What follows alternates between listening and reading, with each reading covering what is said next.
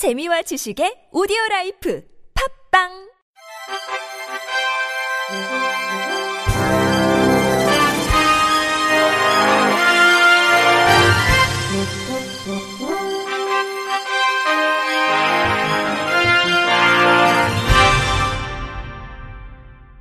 청취자 여러분 안녕하십니까? 5월 8일 화요일 KBS 뉴스입니다. 정신장애를 가졌다는 이유로 자격이나 면허를 취득하는 데 제한을 둬서는 안 된다는 국가인권위원회의 판단이 나왔습니다.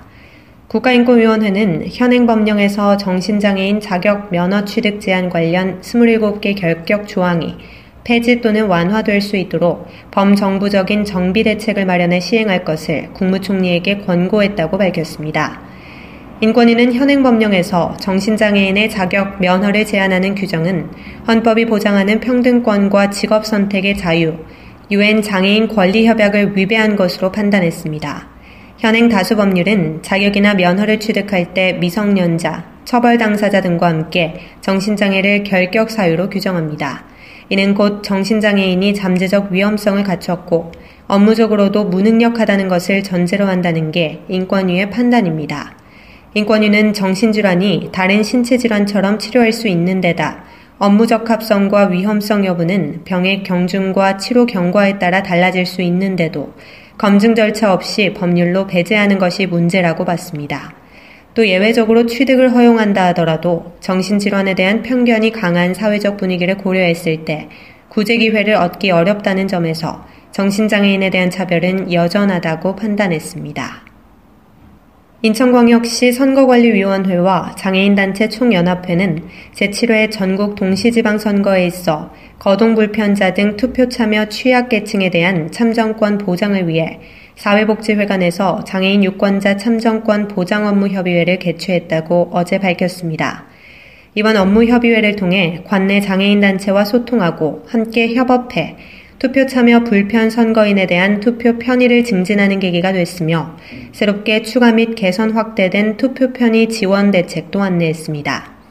또 장애인 단체 대표자 등 장애인 유권자를 대상으로 모의 투표소 사전 체험 및 특수형 기표 용구 등의 투표 편의 선거 물품 시연 행사를 함께 진행해 체험 기회를 마련했습니다. 인천시 선관위 관계자는 장애인 유권자가 선거에 참여하는데 불편함이 없도록 앞으로도 노력하겠다며 이번 지방선거에 있어서도 빠짐없는 투표권 행사를 당부했습니다. 서울 은평구는 6월 13일 열리는 제7회 전국 동시지방선거에 앞서 99개 투표소에 장애인 편의시설 등이 설치되어 있는지 여부를 점검 완료했습니다.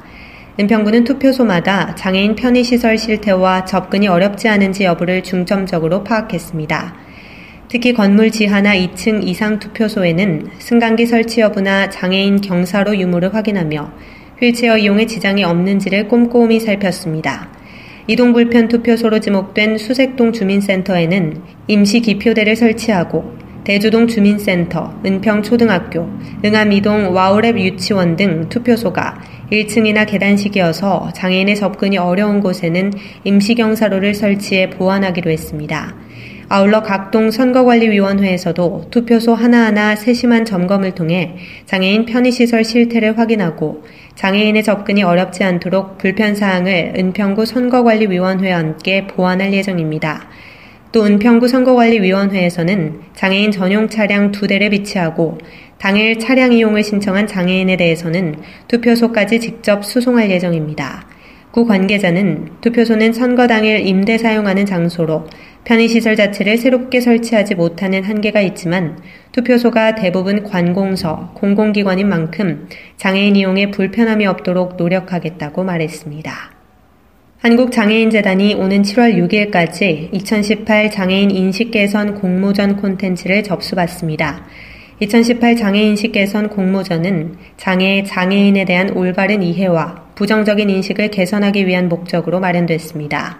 한국장애인재단이 주최하고 보건복지부, 신한카드, YTN 라디오, 동아일보가 후원하는 이번 공모전의 공모 부문은 UCC 영상, 캠페인송, 포스터 세 가지이며 장애인 인식 개선과 관련된 주제가 담겨야 합니다.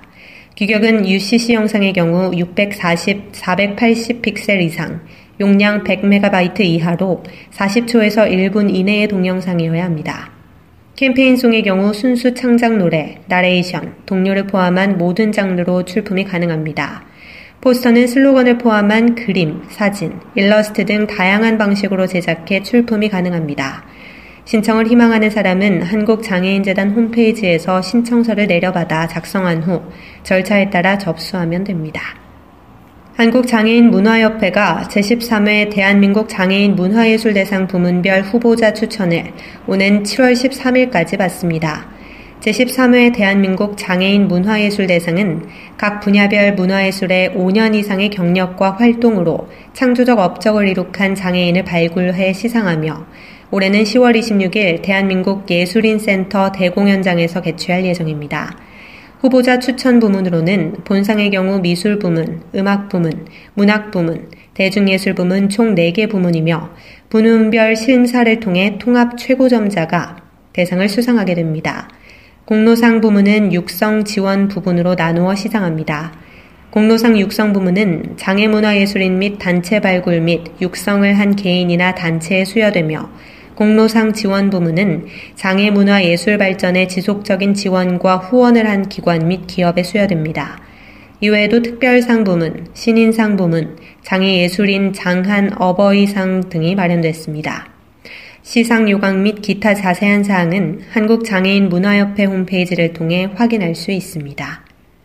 제주특별자치도 장애인체육회는 10일부터 장애인 전문선수와 생활체육인들의 체육활동 지원을 위해 휠체어 탑승이 가능한 특장 버스를 도입해 운영한다고 밝혔습니다.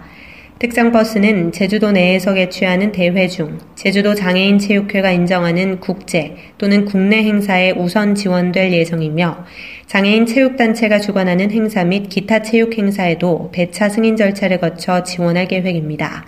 운행 시간은 월요일부터 금요일까지이며 근무 시간을 원칙으로 운용됩니다.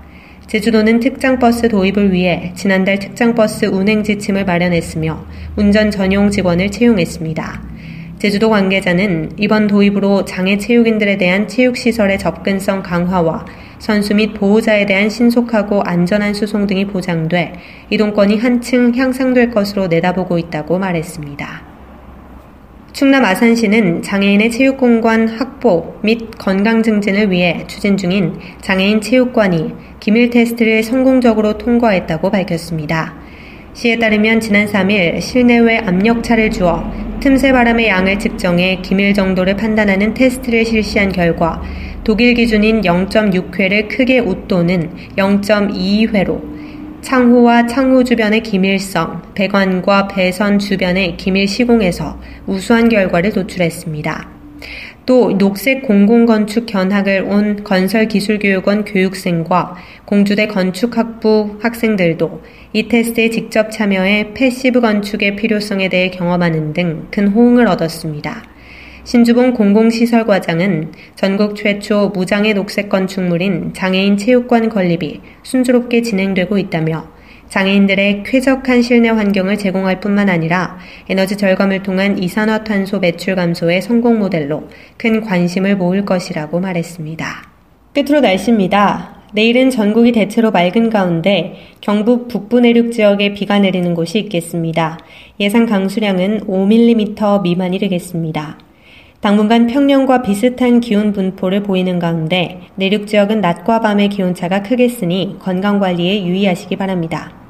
내일 아침 최저 기온은 4도에서 14도, 낮 최고 기온은 11도에서 23도가 되겠습니다. 바다의 물결은 서해 앞바다 0.5m, 남해 앞바다 1m에서 2.5m, 동해 앞바다 역시 1m에서 2.5m로 일겠습니다. 이상으로 5월 8일 화요일 KBS 뉴스를 마칩니다. 지금까지 제작의 권순철, 진행의 조소혜였습니다. 고맙습니다. KBIC